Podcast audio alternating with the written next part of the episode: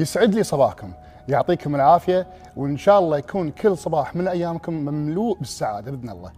معاكم أخوكم مسعود الفرحان وياكم كل اربعاء في برنامج سعد صباحكم ونتكلم فقرة معاكم عن السعادة.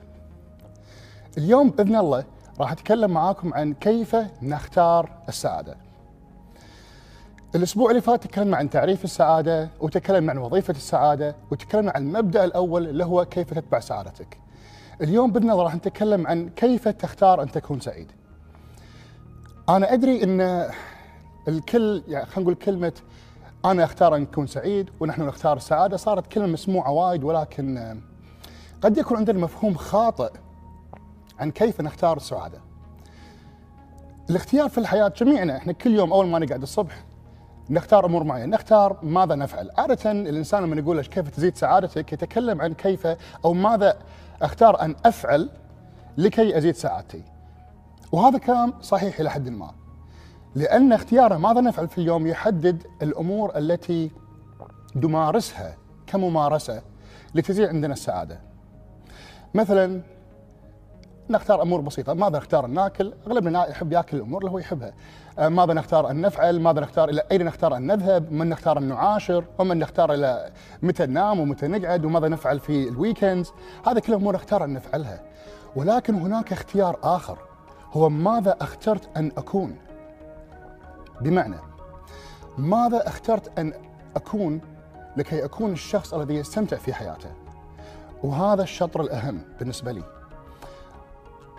وهذا يجعلني أتمنى ان أن أقدر أوضح لكم مفهوم عن مؤثرات السعادة في حياتنا. مؤثرات السعادة في حياتنا تم إثباتها علميا هي ثلاثة. اختياراتنا في الحياة، جيناتنا الوراثية، والمحيط اللي حولنا. قراراتنا أو اختياراتنا في الحياة ماذا نفعل وماذا نختار أن نكون تمثل قدرتها وكميتها 40% من مقدار سعادتنا. جيناتنا تأثيرها 50% على سعادتنا وهذا يجعلها 90% الاثنين راح أتكلم عليهم بعد شوي. محيط حياتنا والمؤثرات الخارجية اللي تكون خارج نحن خارجنا إحنا كأشخاص تأثيرها على سعادتنا ما يزيد عن فقط 10% وهذا أمر خطير إذا إحنا لاحظنا إن أغلبنا كل ما نسألهم شنو مطلوب أنت تسوي عشان تزيد سعادتك يقول أبي أغير شيء خارجي أنا. أبي أشتري شيء أبي أزيد فلوسي أبي أملك شيء أبي أمارس شيء. وهذا تأثير على سعادتنا مثل ما تكلم الحلقة اللي طافت جدا جدا بسيط. هو 10% ويسمونه بالإنجليزي short term negligible effect معناته أنه له تأثير بسيط وقصير المدى. تأثيره علينا ما يزيد عن 18 شهر. بعدين نبدأ ما نشعر فيه مثل ما شعرنا فيه في البداية. وهذا أمر خطير لأن هذا يجعلنا نركز فقط على أمر اللي يجيب لنا 10% من السعادة وننسى 90% اللي هي حرفيا في إيدنا إحنا. إذا الإنسان تكلم 40% من سعادته هي تتمثل في قرارات حياته و50% تحكمها جيناته معناته أن 90% بإيدنا، وراح اشرح لكم الآن بعد شوي شنو ال 50% هذا وال 40% هذه. ال 40% اللي هي تجعلنا نختار أو خلينا نقول تؤثر على سعادتنا هي قراراتنا بمعنى قرارات من اخترنا أن نكون لنكون سعداء. بمعنى أفسرها أكثر في أحد الاستشارات اللي جاتني. آه شخص سألته اذا مقدار سعادتك من صفر ل 10 10 معناتها أنت سعيد جدا وصفر أنت نهائيا غير سعيد. وين أنت؟ قال لي أنا ما بين أربعة والخمسة. فقلت له أوكي. قلت له سألته سؤال وهذا اللي أتمنى إن الكل من يسمعني وقاعد يشوفني يسأل نفس هذا السؤال. من تحتاج أن تكون لكي تزيد مقدار سعادتك؟ فهذا الشخص أنا سألته قلت له منو تحتاج إنك أنت تكون عشان توصل ل 8 من 10 فقال لي ما أدري. فمشيته قلت له تخيل إنك أنت وصلت ل 8 من 10 ووقفت هنا. منو تحتاج أنت تكون عشان تستمر وتعيش اللحظة هذه؟ هني فجأة الاجابات قامت تظهر في عقله وقام يقولها. وفهم شنو قصدي قراراتنا تحدد صورتنا الذهنية عن نفسنا وصورتنا الذهنية عن نفسنا تحدد مقدار السعادة التي نحن نستحقها إذا أنا كنت شجاع بما فيه الكفاية لأتخذ قرار بأن أتبع سعادتي بأن أتبع ما يسعدني بين أكون الشخص الذي أنا أريد أن أكونه بدلا من أني أكون الشخص الآخرين يريدوني أن أكونه بغض النظر من هم الآخرين. لأن بالنهاية أنا راح أعيش ساعاتي مو واحد ثاني راح يعيش ساعاتي بالنيابه عني، أنا راح أعيش حياتي. وهذا أمر مهم. ف 40% من مقدار سعادتنا تحدده قرارات حياتنا. شو نبي نسوي؟ والأهم بالنسبة لي منو نريد أن نكون؟ هل أبي أكون الشخص اللي أنا أبي أكونه؟ هل أبي أكون الشخص الذي يستطيع أن يمارس المهنة اللي أنا أحبها؟ الهوايه اللي أنا أحبها؟ مجال الحياة اللي أنا ابيه؟ نمط الحياة اللي أنا ابيه؟ أم أريد أن أكون الشخص الذي يقاد إلى اتباع نمط حياة مفروض علي إني أنا ابيه، بغض النظر عن خلفيتي ومن أنا أكون. فهذه القرارات مهمة. نحن قاعد نتكلم على أمر جذري في الصورة الذهنية عن الشخص نفسه بأن تحدد مقدار السعادة اللي هو يستطيع أن يشعر فيها واللي من داخله تحدد من هو يريد أن يكون نتيجة لهذه الصورة الذهنية. ال 50% الثانية هي الجينات وأبي أوضح شغلة. بالنسبة للجينات اللي فيني اللي فيكم قاعد يطالعني مثلا متخصص في علوم الابيجينيتكس يدري ان إحنا اضطرينا ان نغير رأينا عن الجينات في خلال الخمس سنوات الأخيرة. لأن الجينات ما تتحكم فينا بالشكل اللي إحنا توقعناه. وتم إثباتنا جينيا إن بعض قراراتنا ممكن أن تغير في هذه الجينات خصوص خصوصا فيما يتعلق في السلوكيات الغذائية والتفكير والسلوكيات بشكل عام الاجتماعية. فعلى ضوء هذا الفهم نرى أن حرفيا 90% من سعادتنا هي بيدنا إحنا. ونمط الحياة اللي إحنا اعتدناه جعلنا إلى حد ما نتجاهل أو نجهل هذه الحقيقة اللي أنا ودي أن أشاركها معاكم.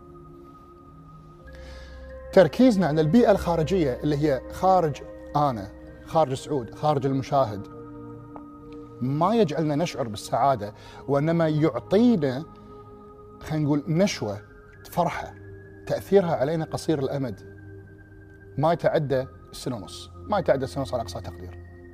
وأغلب الدراسات تقول أربع شهور.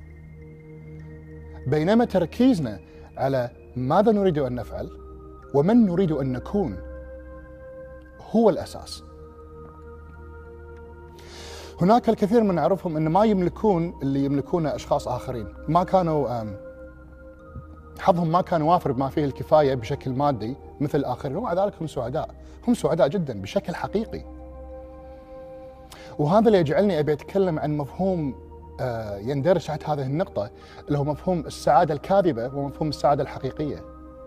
السعادة الكاذبة تجعل صاحبها يهرب مما يؤلمه. بينما السعادة الحقيقية تجذب صاحبها نحو ما يسعده. وهذا مفهومين مختلفين تماما. وأنا أعلم أن الكثير منا يمكن من اللي قاعد يشاهدوني يمارسون الهروب من الألم تحت مسمى أنه هو سعادة. هذا مو سعادة. تجاهل الألم لا يفعل أي شيء سوى أن يجعل الألم يستفحل إلى أن تضطر أن تنتبه له. وعادة وقتها يسمونه اخواننا الإنجليز تو ليت تاخر الوقت لأنه استفحل بشكل كبير وقد يكون يستفحل في شكل أمراض مادية أو عفوا أمراض جسدية يشعر فيها من توتر ومن قلق ومن عدم انتظام نبضات القلب ومن عدم الهضم وعدم النوم و و إلى آخره. ينجز عن ينتج عنه مناعة نازلة وأمراض كثيرة. الهروب من الألم لا يفعل أي شيء سوى أن يجعل الألم يستفحل. أحد الأساتذة اللي أنا تأثرت فيهم دكتور جوزيف فيتالي مرة قال لي إن المشاعر التي تهرب منها لا تموت. وإذا دفنتها تندفن حية، راح ير... راح يوم من الأيام وراح تخرج، وعرفت عندما تخرج بعد دفنه حية تخرج غاضبة، تخرج مستفحلة أكثر. لاحظ الفرق بين إن أنا أهرب من الألم، كلمة الهروب من الألم يعني أشعر إن فيها ألم. بينما لاحظ الكلمة الأخرى التوجه نحو ما يسعدك أو الانجذاب نحو ما يسعدك. الذهاب إلى ما يسعدك. وقعها حتى الجهاز العصبي أخف وأفضل وأحلى. إذا خذينا هذا المفهومين وقارناهم قارناهم المفهومين بعضهم بعض بدل ما تهرب ما يؤلمك تتجه نحو ما يسعدك. بالفعل أنا أتيقن في هذا الوقت أنت قاعد تختار كيف أن تكون سعيد. السعادة اختيار فعلا السعادة اختيار نعم أنا 100% أوافقها ولكن مو بالمفهوم الدارج اللي خلينا نقول غير علمي السعادة اختيار هي بأن تعلم ما ما يؤلمك. وتتعامل معه وأن تختار كيف أن تكون والشخص المفروض أن تكون لكي تكون سعيد لكي تتوجه نحو ما يسعدك. إخواني المشاهدين اخواتي المشاهدات هذا كل الوقت اللي اسعفني فيه إن أكلمكم فيه هذا الأسبوع وبإذن الله نكمل معاكم الاربعاء القادم بإذن الله في برنامج صباحكم ويعطيكم ألف عافية وشكرا لاستماعكم.